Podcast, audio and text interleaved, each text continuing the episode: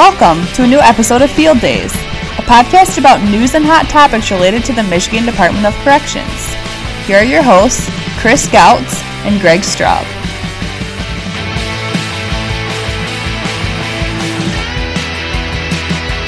Hello, and welcome to a new episode of Field Days. I'm Greg Straub, joined as always by my co host and 2016 Father of the Year award nominee, Chris Gautz. Welcome to the show, Chris. Thank you. I'm not sure what what uh, caused that new nickname, but uh, I'll take it. Well, you know, I always see that you're taking care of your kids when they're sick, and you're always home with them, and you know, doing uh, extracurricular activities. So it looks like you're you're Father of the Year. So uh, congratulations, man. Well, thank you. I, I do work too. I do. I do go to work. So today is going to be exciting. Today we're going to talk with some FOA staff uh, who just went through their oath ceremony. They're new agents. They completed their oath ceremony, and now they're going to go back to their offices and get a caseload and start doing the good work in FOA. So why don't we go to them right now and listen to Deputy Director Marlan and talk to the group. Welcome aboard. We're glad you're all here. Um, I certainly want you to be safe, and that's our top priority and primary concern because we're going to be dealing with people that have done some bad things and could be very potentially dangerous. So be safe. But I want you to do more than just a good job. I want you to go out there and make a difference, a positive difference in people's lives, and I know you can do that.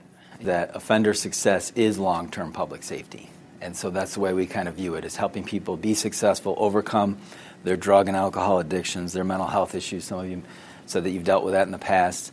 I mean, when you, when you dig down deep into it, um, those are the things that are pushing crime in most uh, cities in Michigan, in most cities across this country, uh, primarily um, substance abuse. You know, as we travel across the state and we look at the opioid uh, issue and the heroin issue, and now people are starting to talk about it. I mean, we knew about it, um, you know, just from obviously being on the front line several years ago, but now you see the governor talking about it, you see the president talking about it, you see other states talking about it, you see uh, cases highlighted in the media where people who have never committed a crime and had an injury and, and get addicted to you know painkillers now spread to heroin and then they're overdosing and dying on fentanyl. And so a lot of that substance abuse is pushing the crime across the state. And so uh, helping people address that helping them with you know cognitive treatment helping them with housing um, uh, mentors strong support group transportation all the things that we fund now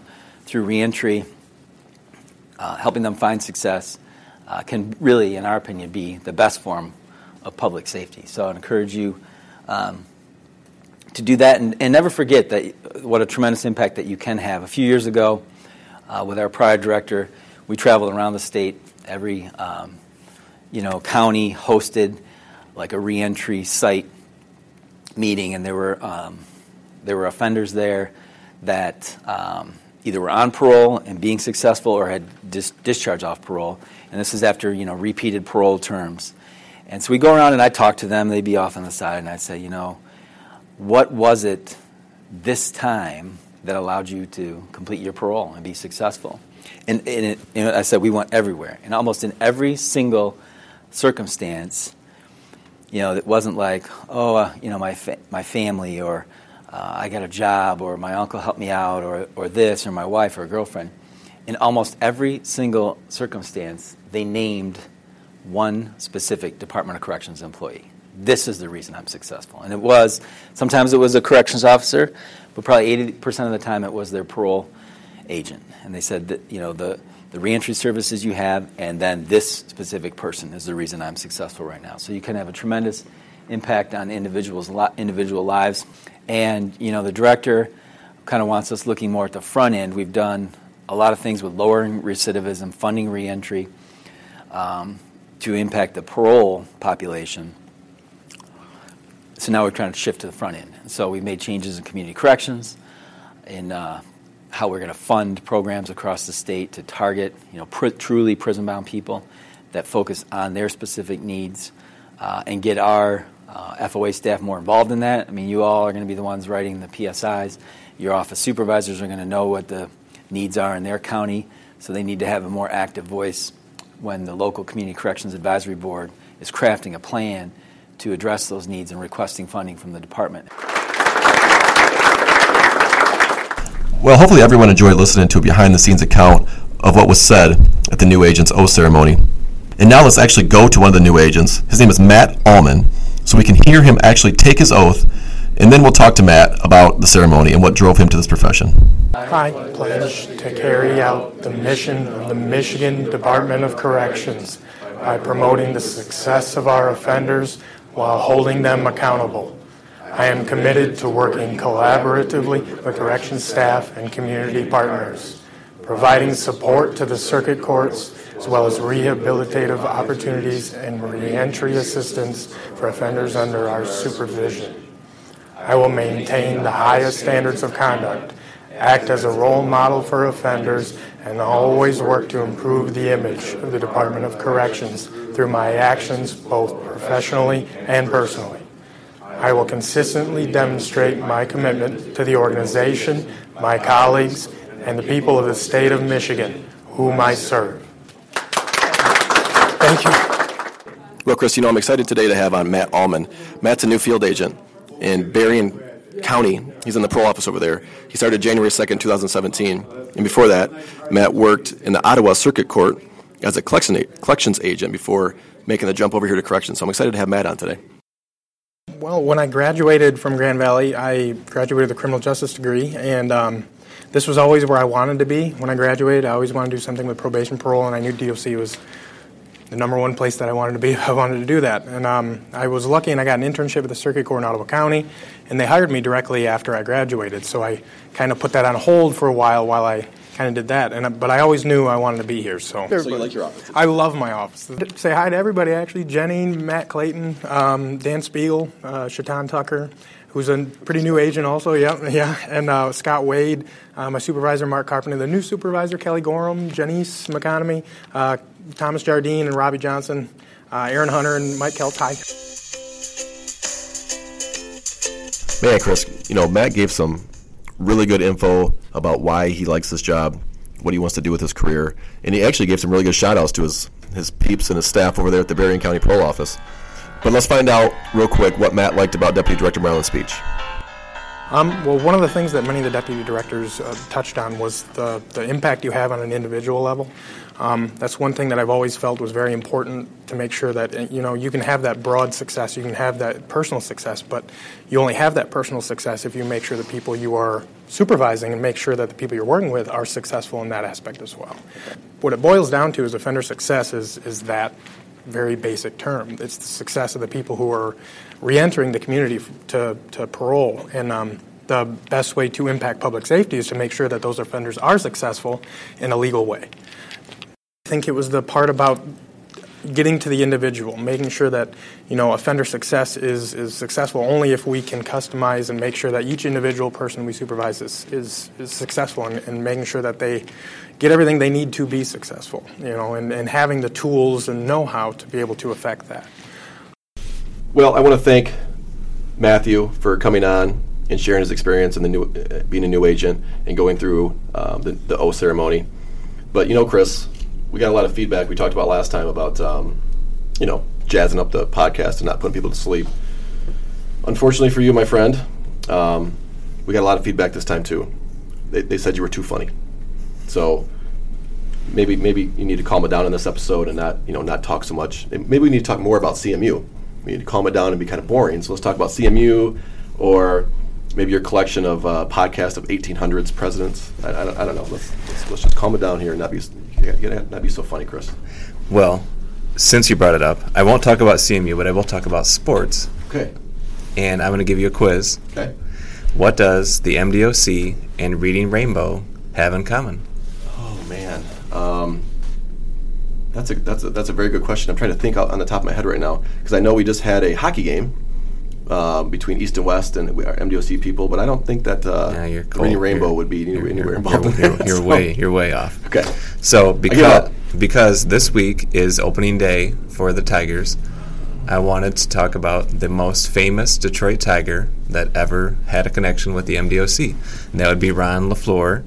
And the connection to Reading Rainbow is that there was a television movie starring LeVar Burton of Reading Rainbow, who played uh, Ron LeFlore in a TV movie called One in a Million, The Ron LeFlore Story. So, if people don't remember, this was a prisoner in the 70s who got a who the uh, manager of the Tigers at the time saw, heard about, came and saw him play in prison. He had never even played baseball before until he was in prison. And he got the attention of the Tigers, and they gave him a tryout, and he ended up playing many seasons uh, for the Detroit Tigers and was actually uh, quite good. He had more than a thousand hits in his career, almost 500 stolen bases. So, uh, congrats to him and, and, just a way for us to recognize uh, opening day for the Tigers and the start of baseball season with a, a, little bit of a baseball connection, along with reading Rainbow. Well, that, that was a, that was a good uh, that was a good trivia question. I appreciate that. I would never got that. I could have stayed for an hour and never got that. But um, I, I, am familiar with Ron LeFlore. So yes, I, he's he's been on the radio talking about his experience many many times. I've listened to. So uh, good trivia question. Maybe we should pull that into every every uh, podcast to get a little trivia to get people um, engaged in, answering some questions. But you know, here's here's a heads up for next week's podcast, Chris, in case you didn't know, because I know you're here 24 seven basically. But it is spring break. There is a lot of people off, including maybe myself. Uh, so we're gonna have we're gonna do a replay of a popular episode, and that popular episode is wait for it up to everyone listening right now. So if you have a most favorite Field Days podcast, please send that using the hashtag AskFieldDays on Twitter, or you can email Chris Gautz or myself and give us that favorite episode. And the, and the winner that gets the most votes will be the replay episode next week on April 11th. So make sure you uh, either use the hashtag AskFieldDays on Twitter or email Chris and I and we'll make sure to play that uh, most favorite episode, everybody. Or if you just see us around, just yell at us and say, "Hey, dummy, play this one." That's a good. That's a good idea. You too. can do that too. Yeah. So, Chris, we, we have a new segment today. So we just we just listened to the director and a new agent. With, and let's, let's get to our new segment that I think is going to be interesting and uh, fun for everybody to listen to. What's what's what's that all about?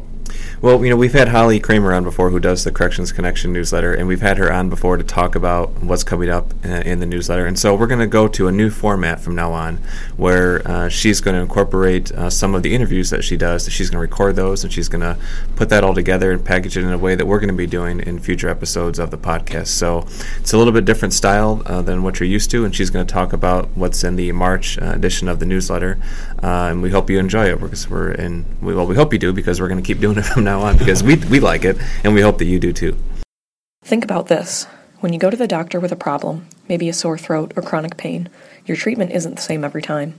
Doctors might run tests, talk about your symptoms, and consider your medical history. There's a specific diagnosis and a course of treatment established by a team of providers. Ultimately, the problem is evaluated to find and treat the underlying cause so you're better off in the long run. That's how Kalamazoo County Circuit Judge Gary Giguere looks at sentencing to address the causes of criminal behavior and prevent reoffense. And it's why an in depth look at individual offenders with the help of tools like the department's COMPAS Assessment is so important. It helps identify offender needs so supervision and treatment can be tailored to meet them. I feel much better about matching offenders to resources in the community to better supervise them. That's Giguere. His courtroom was one of the first in the state to use the department's COMPAS assessment during sentencing. The department has been using COMPAS for more than a decade, but has recently started introducing it to courtrooms for a pilot that's expanding to additional counties this year. Not everyone was a fan of the idea of using a tool like COMPAS in court, at least not at first. Prosecutors thought it would result in lighter sentences, defense attorneys thought there would be stiffer penalties, and judges thought it might impact their discretion. But Giguere sees the positive side it has changed the sentencing process uh, for the better. Uh, I think that qualitatively, I'm making better decisions with regard to the people that I'm placing on supervision. Want to find out more about how COMPAS is being used in court? Read about it in the March edition of the Corrections Connection newsletter. As always, thank you for listening. We'd love it if you would help us spread the word about the podcast. You can do that by subscribing to the show on iTunes and leave us a review.